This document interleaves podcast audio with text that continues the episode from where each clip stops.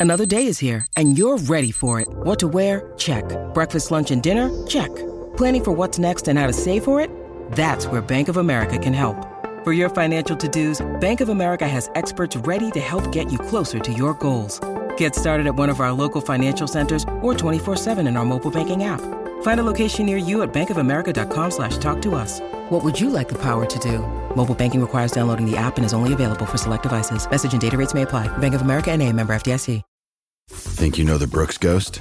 Think again. Introducing the all-new, better-than-ever Ghost 16. Now with nitrogen-infused cushioning for lightweight, supreme softness that feels good every step, every street, every single day. So go ahead, take your daily joyride in the all-new nitrogen-infused Ghost 16. It'll turn your everyday miles into everyday endorphins. Let's run there. Head to brooksrunning.com to learn more. This episode of Gators Breakdown is brought to you by MyBookie. Use promo code Gators to double your first deposit only at mybookie.ag. This episode of Gators Breakdown is also brought to you by Shark Coatings. Visit sharkfloorcoatings.com when you need professional floor coating services done right the first time. Want more Gators Breakdown? Join Gators Breakdown Plus. Starting at $3 a month, get access to unique episodes, plus a blog, chat room, giveaways, shoutouts, and more. Gators Breakdown Plus is furthering the interaction with fans and listeners like you. Head to gatorsbreakdown.supportingcast.fm to join Gators Breakdown Plus today.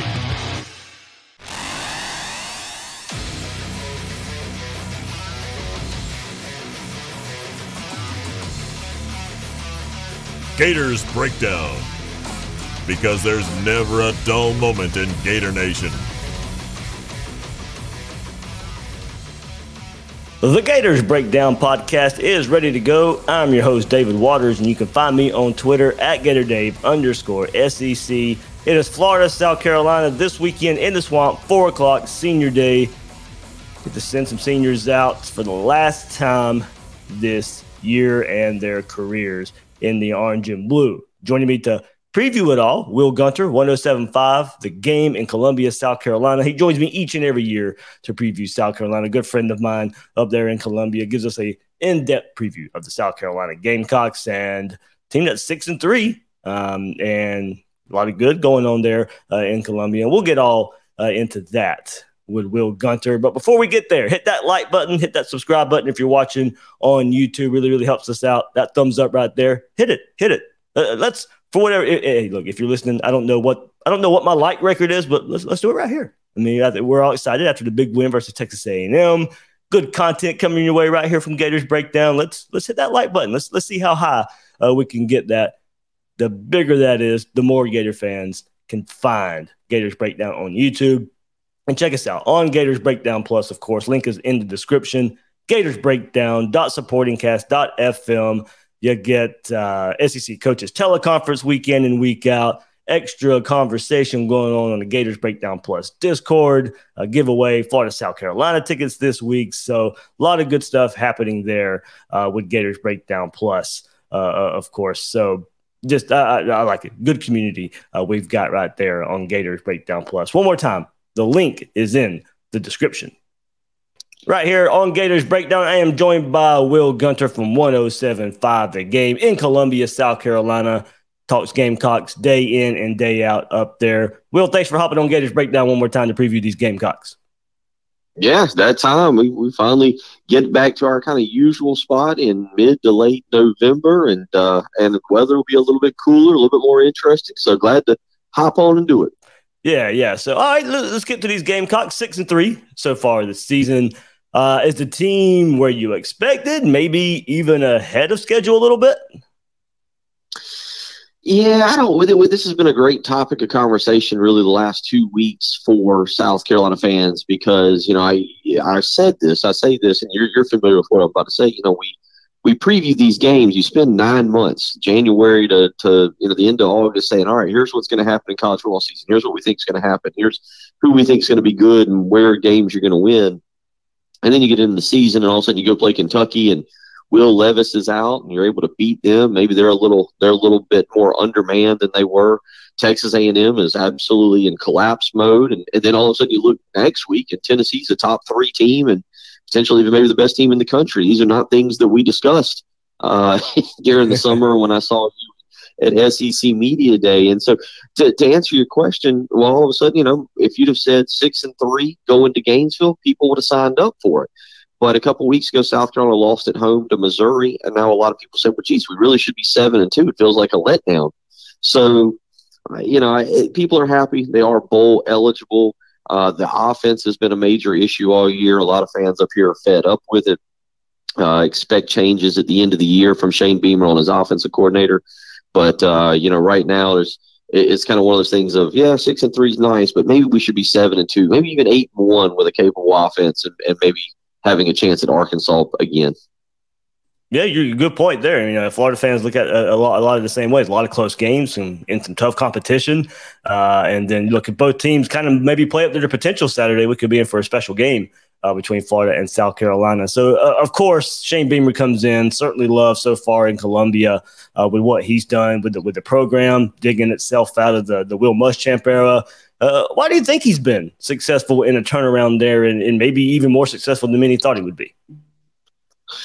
Well, they're they're catching breaks. I mean, that's that's they're they've caught a couple breaks, and you know, you go back to last year, and that's a perfect example. You get Florida and Auburn last year at a time where Florida was kind of coming unglued. You know, South Carolina and Florida played earlier in the season last year. And you go back, was it five? You know better than I do. Week three, I believe, or whenever Florida gave Alabama all they could handle in the swamp. And then by the time Florida rolled into Williams-Brice Stadium there at the beginning of November, it was a totally different Florida ball club. Uh, morale was was very well, was very far down. And heat had been turned up on Dan Mullen, all these kind of things that happened.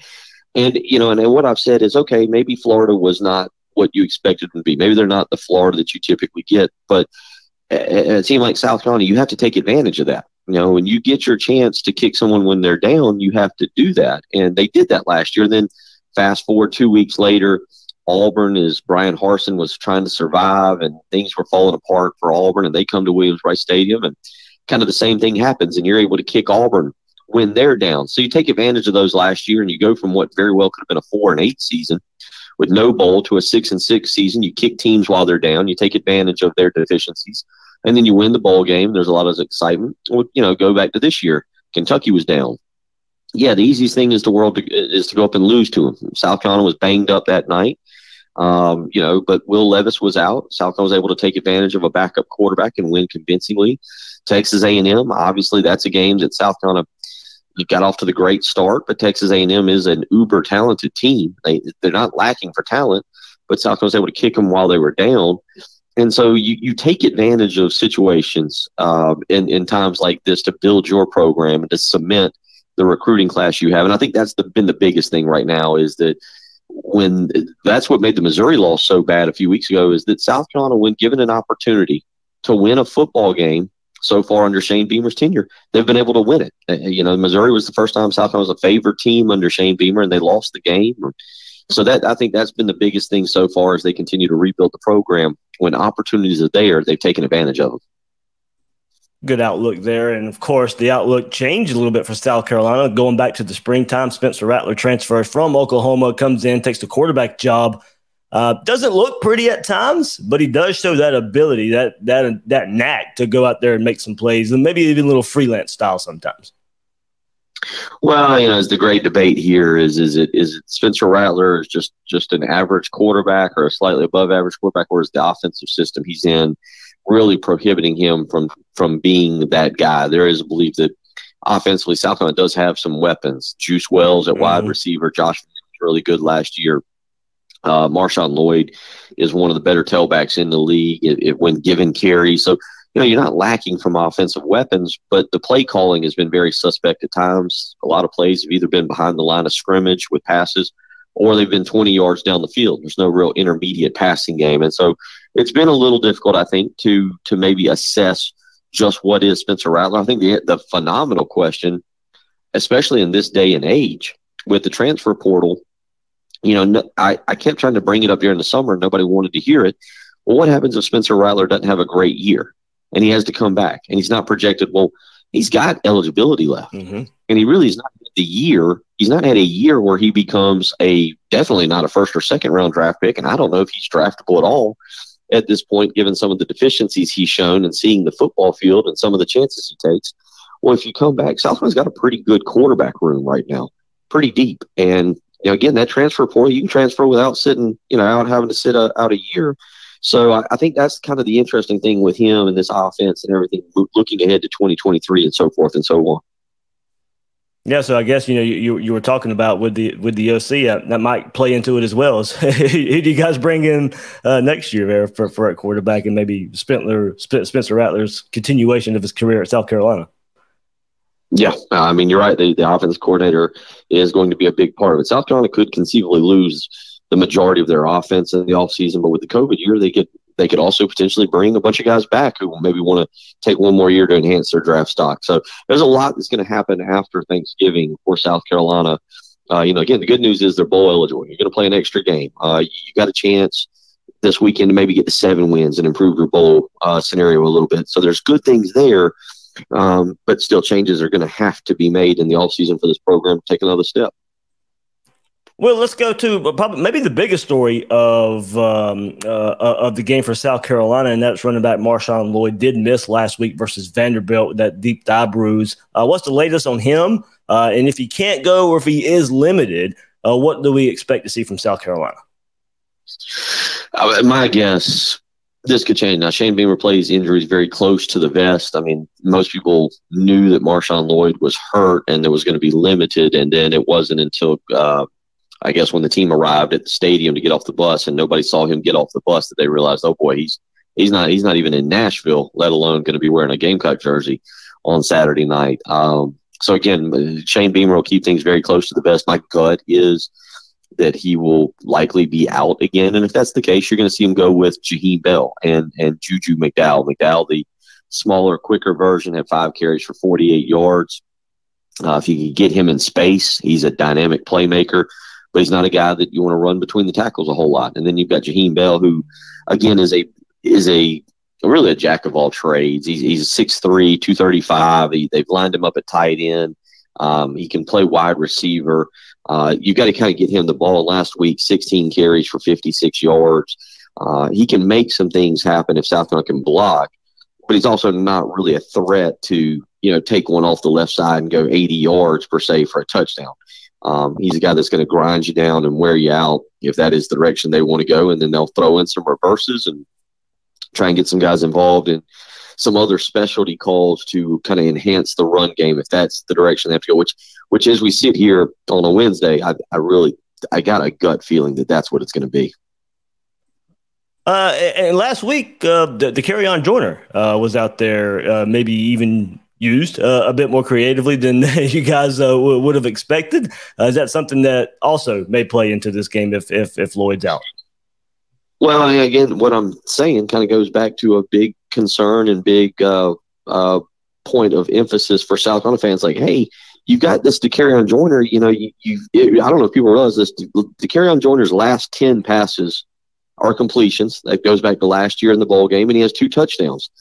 Um, you know, he's he's a natural guy with the ball in his hands. But that's really the first time we've seen him utilized that way this year. You know, why does it take you eight games, the ninth game of the season, to put him in that scenario. And you know what you had after the bowl game. Uh, you know, it wasn't it wasn't like you he graduated and then decided to come back in game eight this year. So there are a lot of people who say, okay, well, that worked last week. That was not a bad. It's worked in the bowl game.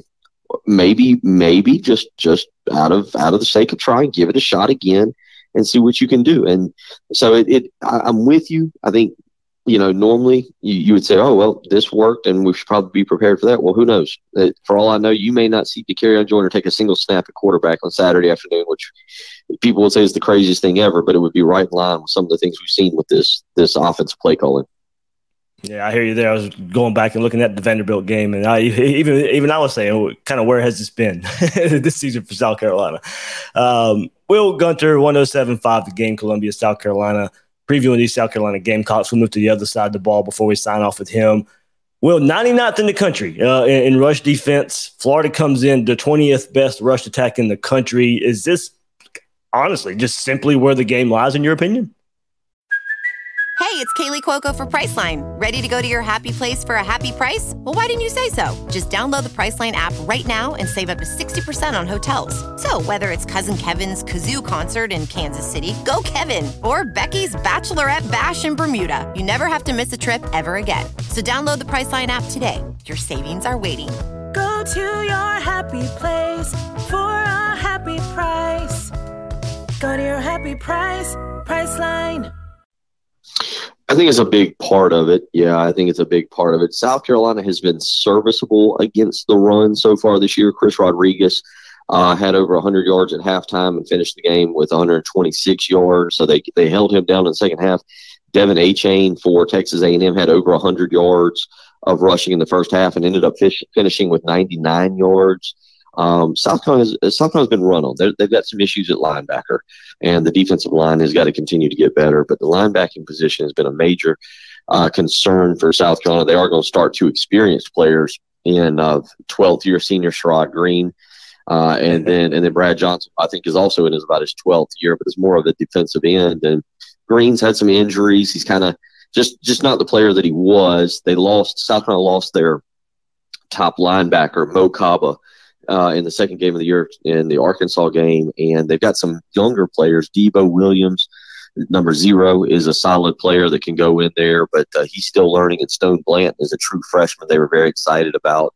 Uh, and has done some nice things, but he's a true freshman and he's learning. So, South Carolina's they are what they are. It, it's going to come down to tackling, and that that was the big deal last week. For whatever reason, against Vanderbilt, South Carolina all of a sudden turned into an extremely poor tackling team. Whereas you go back to the Texas A&M game, and South Carolina did a great, uh, great job of of keeping Achane uh, in their grasps and, and getting him to the ground. And you know, you've got a big quarterback tomorrow or tomorrow Saturday in uh, in Anthony Richardson, six what six three, six four, two thirty five, two forty. You, you got to get him to the ground. That that's where he hurts you. You know, he breaks three, four tackles, and the next thing you know, there's four defenders laying on the ground, and, and he's sprinting down the sideline. I think South Carolina, I don't think they'll necessarily get gashed in terms of wide open runs. Where I think they can get hurt is he just goes off one side or the other and runs into two or three guys, and they fall down, and he keeps going.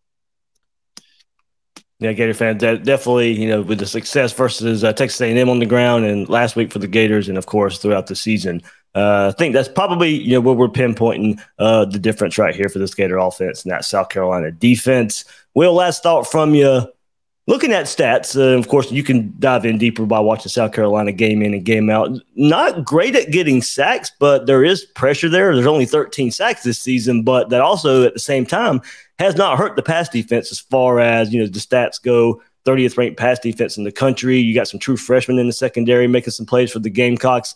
Uh, what's their uh, maybe up front pass rush wise, but also uh, on, on the back end with some young guys back there for the Gamecocks? Yeah, they don't have that scary pass rusher. Uh, it was supposed to be Jordan Strong, uh, transfer, who came in actually last season, and this was going to be his second season, and he is out for the year with a uh, with a knee injury suffered against Arkansas. So they've had to rely on a younger player, Gilbert Edmond, uh, who's I guess I guess I get these years all confused now because of COVID. But I, I guess he's either a might be a redshirt freshman since the COVID year didn't count and he didn't play last year. Um, whereas you know he's in his third year, but he's he's come along and had some nice moments. The other end, five star defensive end Jordan Burch, is really bigger kid, 6'6", 280, more of a uh, run stopper as opposed to uh, get after the quarterback guy. Although he's created some pressure, Southwest is at its best when they send uh, linebacker Brad Johnson, who was a converted defensive end, converted edge guy after the quarterback. He he specializes in that and that's really where they've been able to create some havoc and get to a quarterback. But they they don't have that guy that Florida or anybody will line up and go, okay, we have to know where that guy is at on any given snap, and they're addressing that in recruiting. They got some really good players coming in, but you know, as far as Saturday goes, you don't have that guy who you think, okay, we've got to send a running back over to chip or a tight end over to kind of chip off of that guy you know, it's a scenario where right now Florida's going to be able to probably keep five guys in if Carolina's rushing four. You know, Carolina will have to blitz to create pressure. And they've done that at times. They can, as you just said, they can move you off your mark and, and force some throws. But in terms of getting guys to the ground, it, it seems they're always about a step late. Right, Will, man, I can't thank you enough joining us right here on Gators Breakdown year in and year out, previewing these South Carolina Gamecocks. 107.5, the game in Columbia, South Carolina. Um, once again, uh, look, the, the, it was last year was the beginning of the end for kind of Dan Mullen. For Florida fans, are kind of hoping it's uh, a, a, beginning of a turnaround this season for, for, for Billy Napier. I mean, that's you know we talked about it this morning with with Billy Napier, and and certainly uh, it's been a roller coaster for him this year. It does look like Florida will get bowl eligible. That'll be good, even if it doesn't come this weekend. You get you get Vanderbilt, I believe, next weekend, and then Florida State, uh, and that'll be a big step. It is, you know, you look at the East and and uh, probably do a whole other show on how sustainable whatever Tennessee is doing right now. But you know, the East is up for grabs. There's a, a belief that at least with people that I've talked with that Mark Stoops maybe now sees the writing on the wall and that he's kind of peaked out at Kentucky and you know, is, Kentucky has certainly now shown that they can be a competitor uh, in the East and, and everything. But I think Mark Stoops has had a lot to do with that. And I don't know if another coach can come in and replicate that success. Missouri is kind of a team that, again, South Carolina, Florida should be beating more often than losing to. But this is kind of a game. All right, who who wins and maybe takes that step that you go, okay, is ready to compete maybe next year, year after with Tennessee and Georgia if Tennessee is sustainable. So yeah, it's a big game down there. You know, you look at this series, obviously Florida owns a very overwhelming advantage, but the last 12 times these two teams have met, uh, the series is tied six and six. So South Carolina has done a good job being competitive. They do only have two wins down there. Uh, the famous one in 2014, where Will Muschamp was fired uh, the day after. Uh, it was an incredible performance there by the Florida special teams. But the the bottom line is, it's it's a big game, I think, for both teams tomorrow because you feel like, I, I, and I guess Florida's got a little bit better chance against Florida State than South Carolina against Clemson. If you're Florida, you win out, you go eight and four, and you feel great about Billy Napier's first season. If you're South Carolina and you win, it looks like you can get to seven and five. Maybe you, you beat Clemson, but seven and five would be another improvement over last year. And again, I mentioned that recruiting class, so it's a it's a big one down there on Gainesville on Saturday for for the direction of both programs mentioned that recruiting class. I'm going to keep hammering it home. It, it hurts to see Pup Howard out of here in Jacksonville going to South Carolina. You got you guys are going to love him. Great, great kid. I, I am hoping he'd be in orange and blue, but uh, you guys are getting a good one there. Yeah, we talked about the, the problems at linebacker. Good chance he comes in and and uh, make it makes an immediate impact next year, which is something South Carolina needs. All right, there we go. Will Gunter, 107.5 the game in Columbia, South Carolina. Will, thank you for previewing these Gamecocks. Always glad to do it, buddy. Glad to talk to you and hope to hear from you soon. You know sports, you pick winners all the time. So why not get paid for them at MyBookie?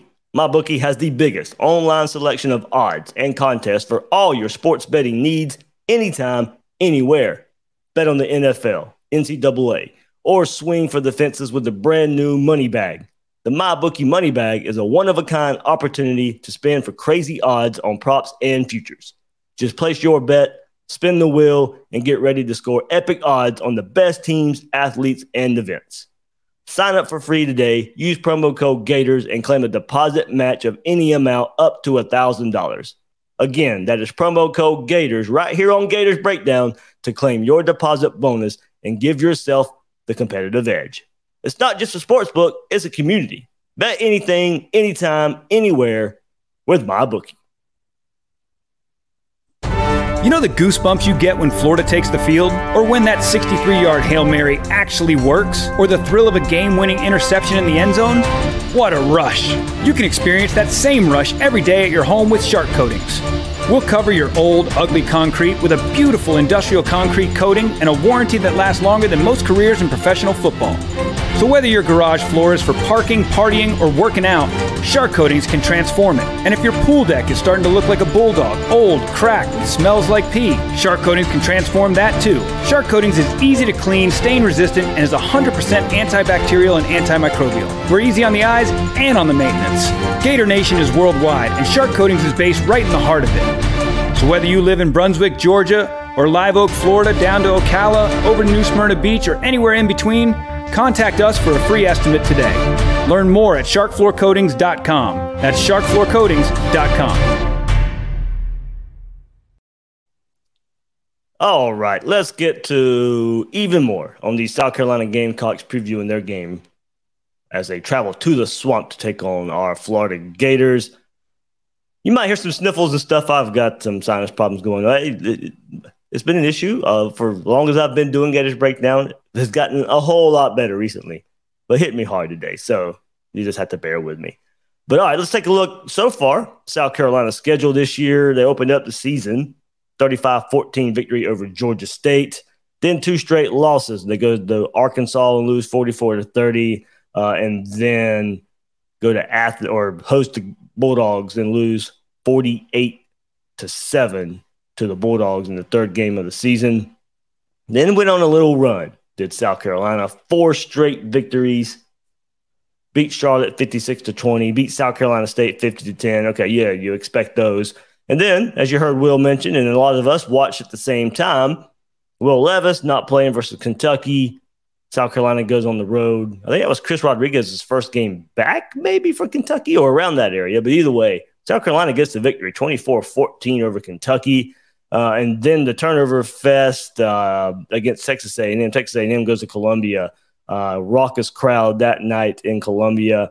Uh, they believe uh, they returned the opening touchdown or kickoff for a touchdown. They caused some turnovers in the first half. Got up big early on Texas A&M, and then hung on for a 30-24 victory over Texas A&M. And then the disappointing loss. They had all the momentum of that. Four games in a row. You beat Texas A&M. You beat Kentucky, but only to turn around and lose to Missouri 23 to 10. And then last week, a 38 27 victory over Vanderbilt. So last time out, you look at that Vanderbilt game, they put up 17 first quarter points, got up big, had a season high 31 points in the first half, but it never looked back 38 27 on Saturday night. All right, so there you go look at South Carolina's schedule so far this year. Six and three is their record as they come to Gainesville. Um, coming off wins in each of their last two SEC road games. So played on the road here versus Florida, winning at Kentucky and at Vanderbilt. It's the first time they've won back to back SEC road games since 2012 when they won at Vanderbilt in Kentucky in consecutive road contests.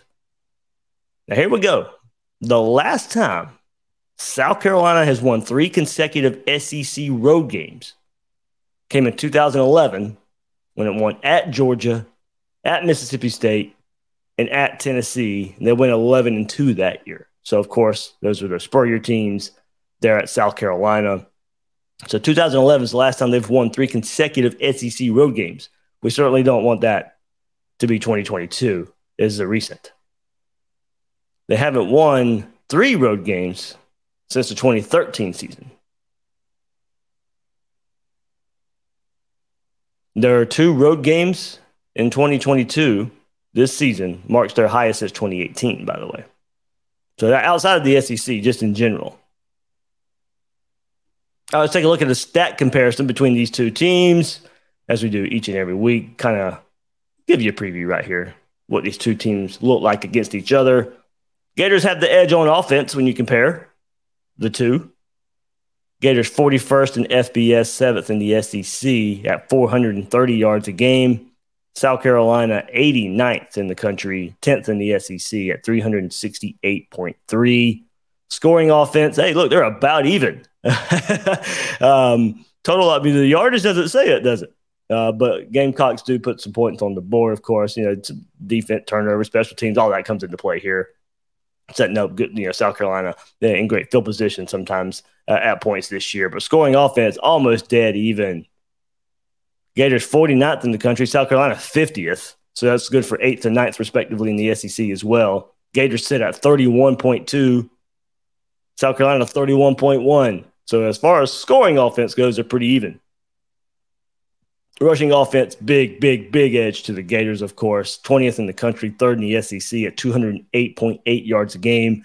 South Carolina only rushing for 136.4 yards a game. That's good for 85th in the country, 11th in the SEC. But of course, we can go back to last year. It's kind of similar. heard Will mention it, and then the, uh, the, the, of course you can go back and look. You know, with Florida's disinterested, of course, going on later in the season, but still was a game. Florida was running the ball okay at that point last season, going against the Carolina defense that was struggling running. They couldn't run the ball all that great either for their offense, and they run all over Florida's defense. So similar here, Florida running the ball well coming into the game. South Carolina not doesn't mean you overlooked that. Passing offense, Gators 85th in the country, tied for 11th in the SEC at 221.2. Carolina holds the edge there. Good for 71st in the country, ninth in the SEC, 231. So averaging about 10 more yards a game in the passing offense is South Carolina. Passing efficiency, they hold an edge there as well. Uh, touchdown to interception ratio, not great for either team. Florida much better recently, of course with Anthony Richardson's string of games. Three now with no interceptions. 10 to 7 ratio for Florida. That's good for 94th in the country, 11th in the SEC. South Carolina, even worse. They're tied. 11 touchdowns, 11 interceptions. 112th in the country, 12th in the SEC. Total defense, big edge. South Carolina, not a great defense by any means. When you look at the comparison here, chart is on YouTube. If you're watching the video version, it's going to explain it right here. But total defense, they're 62nd in the country. So, yeah, nothing special. But when you compare it to Florida and 114th in total defense, you see the contrast. Gators giving up 441.4 yards a game, South Carolina 371.7. Scoring defense, South Carolina edge there.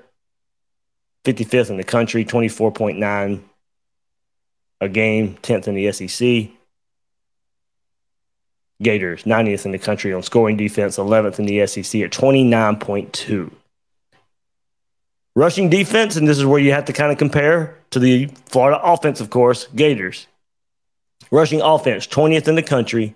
heard Will and I talk about it. South Carolina's rush defense, 99th in the country. So Florida rushing offense, 20th. South Carolina rush defense, 99th. They're giving up 171.8 yards a game.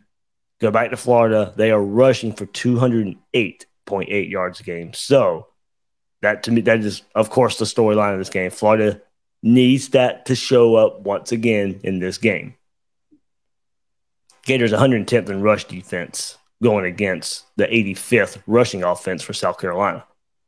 Passing defense, South Carolina, big, big edge here, 30th in the country, giving up basically 200 yards a game, 199.9. That's six in the SEC. Florida giving up 256 yards a game. That's good for 100th in the country, 11th in the SEC. Uh, turnover margin, let's just go down the list here. Turnover margin, Gators 12th in the country, tied for first in the SEC at plus eight. South Carolina minus five in the turnover margin department, tied for 100th in the country, 11th in the SEC. Gators, 18 takeaways, 16th in the country, tied for first in the conference. South Carolina, 15 takeaways, 38th in the country, fourth in the SEC. Interceptions, that's the big one for South Carolina. Tied for 15th in the country with 11. Gators 49th. Gators, of course, getting those fumbles this year as well. Sacks allowed. Let's compare that go down to sacks per game as well for South Carolina. So sacks allowed for Florida, nine on the season. That's tied for 13th in the country, third in the SEC. South Carolina's sacks, 114th in the country with only 13 sacks, tied for 13th in the SEC. So Gators should be able to protect Anthony Richardson. Just don't need to don't need to allow that pressure either. South Carolina can pressure the quarterback. The sack numbers aren't there, but they can pressure pressure the quarterback. Gators need to score in the red zone. South Carolina gives up 87.9% opponent red zone percentage, tied for 100th in the country, 12th in the SEC. And then goes back to the bottom right here. Sacks per game, mentioned it once again. Uh, Gators not up there either. I mentioned South Carolina 114th in the country. Gators are 95th. But tackles for loss, South Carolina not great there either. 107th in the country with 43, 4.8 a game. So it's another game right here. The Florida offense may just be able to get going. Need to see what we've seen lately just kind of carry over. But there is a look at your statistical comparison for the teams. Biggest edge is Florida's rush offense versus South Carolina's rush defense. Of course, that's what stats say, and it's not always that easy. Not always that easy. But you hope that it plays out. Gator run game been consistent most of the year.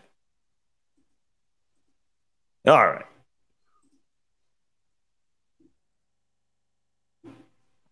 So the teams, Florida, South Carolina, they've split the last 12 contests, as you heard Will say, six and six. Last season, South Carolina scored their most points in the series, its largest margin of victory in a 40 17 win over Florida. In Columbia last season, of course, was pretty much the beginning of the end for Dan Mullen and that staff. John Hevesy, Todd Grantham fired after that game.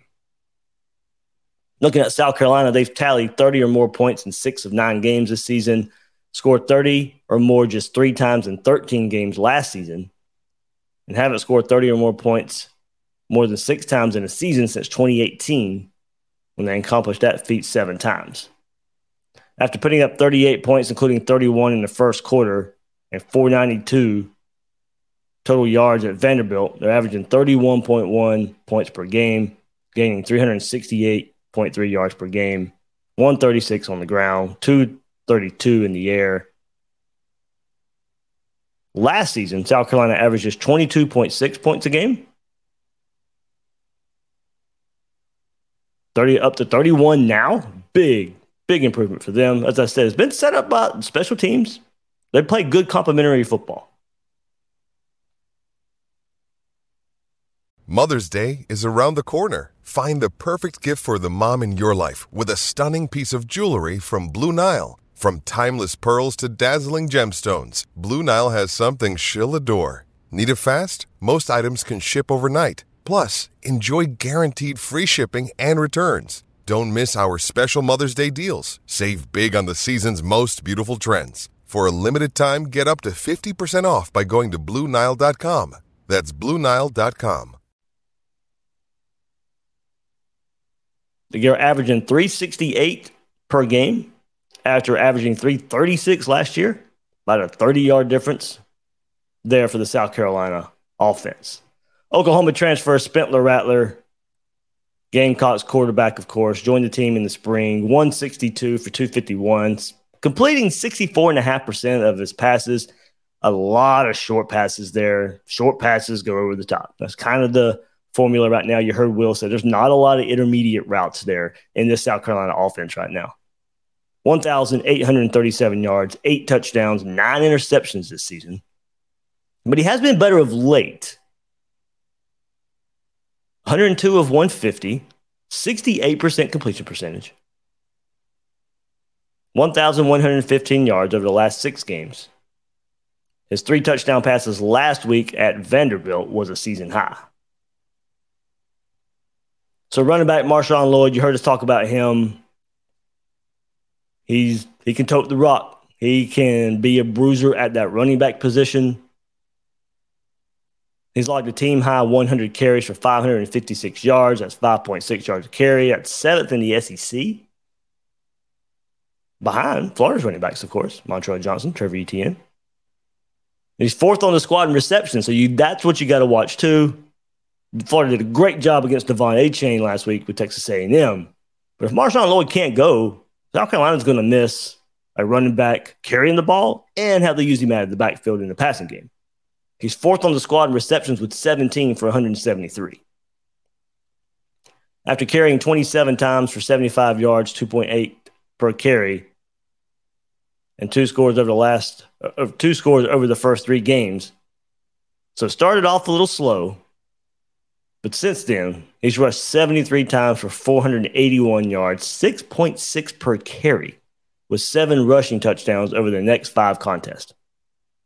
So, first three games of the season, 2.8 yards a carry, but the last six 6.6. Did not travel to Vanderbilt last week, nursing a thigh bruise. But he's third in the SEC with 11 touchdowns, nine on the ground, which is third in the SEC, and two receiving. With his next rushing touchdown, this is how important he is. He, for South Carolina, moves into the school's top 10 single season list in both rushing touchdowns and touchdowns scored.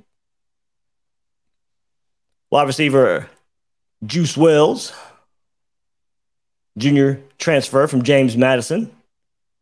Favorite target of Spencer Rattler. He's been targeted 54 times, team leading 41 receptions, 574 yards, 14 yard average with four touchdowns. He's seventh in the SEC in receptions per game at 4.56. Tied for seventh in the league in receiving yards per game, 63, basically 64 yards a game. And he has as nearly as many receptions, 41, as the next two Gamecocks combined with Jalen Brooks and Austin Stogner. Josh Vann, he was their top receiver last year.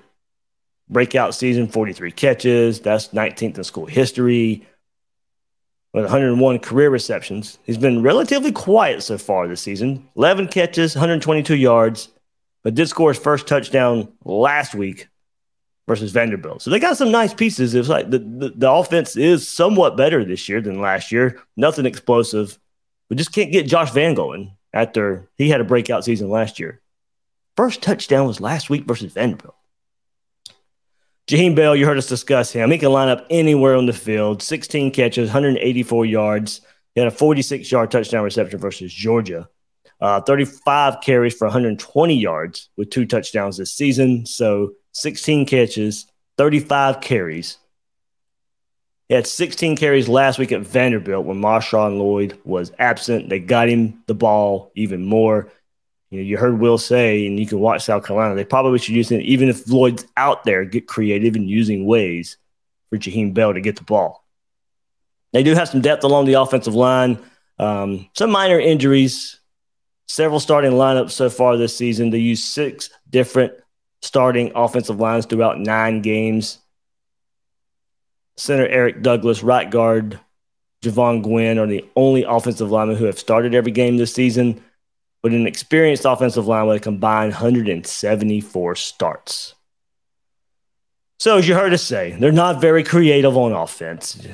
Stats don't, you know, back it up either, or the stats back that up. Not very creative. That's held this offense back. They're they're frustrated with the offense. There, I talking to Will. I've got a friend who's a South Carolina fan as well. Just they're very frustrated uh, with the offense. Did get a little more creative versus Vandy last week. And maybe they were trying to work on those things, knowing the end of the season's coming up, schedule gets a little more difficult after Vanderbilt, but they were also missing Marshawn Lloyd. So was their was their hand forced a bit to do this? They were able to keep Vanderbilt, especially early in the game, off balance. You know, you're kind of looking now, if you're a South Carolina fan, and looking from that angle. Was it more than just playing Vanderbilt? You know, they, they, they did go vertical more than they have this season. We'll see if they bring that into this week versus Florida. If they try, you know, another game to bring some pressure, create pressure up front, like we saw in the form of last week with the Gators in that second half versus Texas A&M. They did come out with a quick passing game early on last week, scripted drive, mixed in some play action. So just got to stay sound. I mean, can Florida just get off to a good start on defense? I mean, that's something that's lacking. That's the next step of progression. But actually, the next step, next step of progression is just we at least need to see another good half of football, right, for this Gator defense. But if you are going to take the next step this game, could it be getting off to a good start for the defense? That's something we haven't seen. That's just something maybe even the hopefully last week there's some confidence built in that second half performance versus Texas A&M to where the bleed over is starting much better this game versus South Carolina. They can get the confidence early. What would that do for this defense? And player, I'm, I'm really looking out for if they're going to create, if they're going to keep that creativity up, South Carolina, especially if Marshawn Lloyd is out. Dakereon Joyner, you heard us mention him. They can get him involved creatively. Go back and watch some of the highlights versus Vanderbilt last week. And they're shifting to running back, and he takes a handoff, then loops around and throws it. Makes some direct snaps here and there, wildcat formation looks. As the season progresses and them dealing with injuries, they're trying to find ways to manufacture yards. And you you heard Will say they don't know if they're going to get that week in and week out. There was some creativity last week. Will they try it again this week? So it's on tape. I mean, Florida's going to have to prepare for it now. That is one aspect of getting creative last week, and whether it carries over or not, well, Florida's got to prepare for it.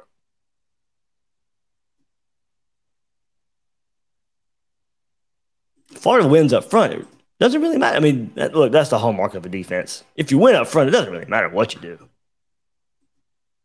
Doesn't matter what that opposing offense does if you're winning up front. Punch them in the mouth.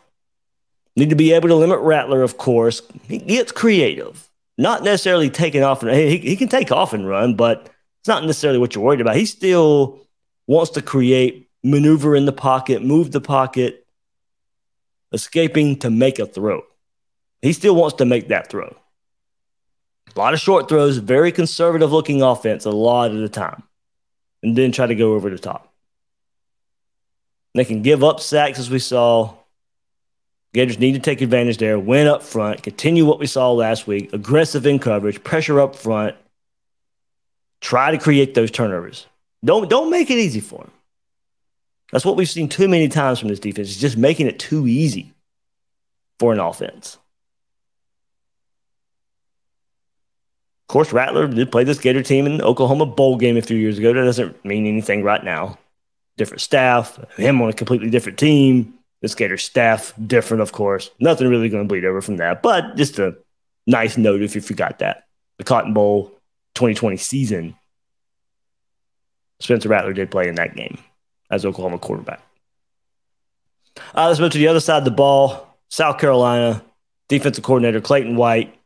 Immediate payoff for Shane Beamer taking over for that Will Muschamp, de- I mean, mostly Will Muschamp defense, of course. Him be, having that defensive background turned around for that unit to be much better than you know Harold and Muschamp with his defenses. He's a good defensive coach. Don't get me wrong. I'm just saying he just could not get it done at South Carolina. Clayton White comes in. Shane Beamer comes in.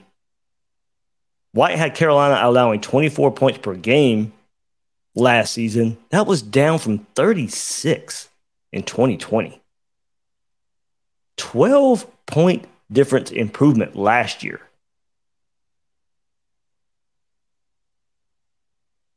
So they were strong in the secondary last year. Have some more questions there this year, ranking seventh in the country in pass defense while forcing 24 turnovers last season, had 15 picks. This season, they're up a tick, allowing 24.9. So about a point more th- this year. But lead the interception, lead the SEC in interceptions. Excuse me, guys. South Carolina lead the SEC in 11 interceptions, tying for 15th in the country. Now, I did go back and look a little bit with that. Six of the 11 interceptions came versus Charlotte and South Carolina State. So they did what they were supposed to in those games, but it's not like they're turning over SEC teams a whole lot. But it does show the potential. The potential's there. If you don't want to take care of the ball, they'll take advantage of it. Interior to defensive line for South Carolina, led by all SEC candidate Zacch Pickens, appeared in all 44 games over the past four seasons for him, 29 starts, career high 12 stops at Arkansas earlier this season. He's fourth on the team with 35 tackles. Edge rusher Jordan Burch, high school teammates of Gamecock defensive tackle Alex Huntley. So a little connection there. But he was the second highest rated player to sign with the Gamecocks behind only Jadeveon Clowney. He had a career high 10 tackles at Arkansas. And uh, look, you know, Pickens, Burch, both career highs versus Arkansas. That was a game they lost. Burch is third on the team with 40 stops, six tackles for loss, team leading three and a half sacks. So that's the one you watch for. Nine quarterback hurries. Gilbert Edmond, he's been forced into more action with injuries. Edmonds responded to 31 tackles, team high eight tackles for loss. So there's your guys. The South Carolina's making tackles behind the line of scrimmage. These are the guys you're looking out for, especially Edmond. Team high eight tackles for loss, two sacks, team high nine quarterback hurries. Then great name, of course, Tonka Hemingway. You're not going to forget that one. Knack for the ball. He's recovered a pair of fumbles, scored on a two point conversion, caught a 16 yard pass on a fake field goal, beamer ball, three sacks, six tackles for loss among his 21 stops. So Tonka Hemingway, somebody look out for, It just calls it a great name. But they put him on both sides of the ball, special teams as well, or you know, with special teams. Uh, 6'2", 200 pound Darius Rush, size, length, uh, intriguing pro prospect there for South Carolina. Former wide receiver turned cornerback. Best game against Texas A&M a few weeks ago. Led the team with eight tackles, returned an interception, 59 yards to set up a score. Forced a fumble along with a pass breakup. He was SEC Defensive Player of the Week a few weeks ago. Darius Rush, seven tackles last week, his second interception of the year versus Vanderbilt.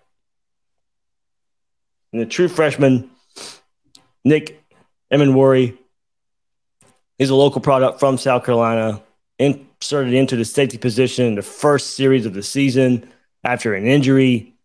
He's played regularly since, became the first member of the freshman class to earn the starting assignment for South Carolina. Double figures and tackles twice, logging 11 stops at Arkansas, game high career tackles, 14 versus Georgia, all solo stops, but back there in the secondary. So don't necessarily want to see that a whole lot. But he can make the stop. True freshman getting his action there. Also, true freshman DQ Smith played there in Columbia, Spring Valley High School. He's become a regular in the starting lineup. A lightly recruited quarterback in high school. Put him in the secondary, 34 tackles, eight at Kentucky, an interception, a sack, a forced fumble, five pass breakups this season. But last week, you know, Vanderbilt, they fought, they stayed in that game. Last week, Vanderbilt put together touchdown scoring drives of 75 yards twice, an 81 yard touchdown drive, an 87 yard touchdown drive. So they had to work for it. But some long touchdown drives there for Vanderbilt last week. But this is another game I think, I expect this Gator rushing attack should be there. Run a ball, run it well. Slow down that Gamecocks pass rush. Not a lot of sacks, but they do pressure. Slow them down a little bit and stay on schedule for Florida. Get that ground game going. Make it easier for Richardson. Make it where you don't have to go for as many fourth downs. Make those third downs a bit easier. That's something I want to see from this Gator offense a little more. Some some push on third down, third and short situations. Go out there, make it where you don't have to have the decision to go for those fourth downs. Now, some of it, uh, of course, is play calling. Is some of those third and longs are there, or, or Billy Napier set, trying to set up a fourth down. But if you go out there and make those third downs a bit easier. But also looking at the same time, cannot forget about Beamer ball. And it went from Frank Beamer to his son, Shane Beamer. The Gamecocks have blocked a school record five punts this season. So hopefully Florida doesn't have to punt the ball. but if you do, more than likely you're going to have to. Have to watch out for South Carolina blocking punts. Five times so far this season. That's second in the country, only behind Notre Dame. Had a fake field goal last week versus Vanderbilt. They haven't missed a field goal all season. Special teams are an emphasis for South Carolina and have gone a long way this year in that six and three record. So got to be ready. You saw Florida on special teams earlier this season have their issues. Hopefully, those do not creep up versus South Carolina. And South Carolina, with that, look, you got to look for them pulling out all the stops to try and get this upset victory in the swamp on Saturday. But even with that, I just don't see it, and I'm buying in, and maybe too much.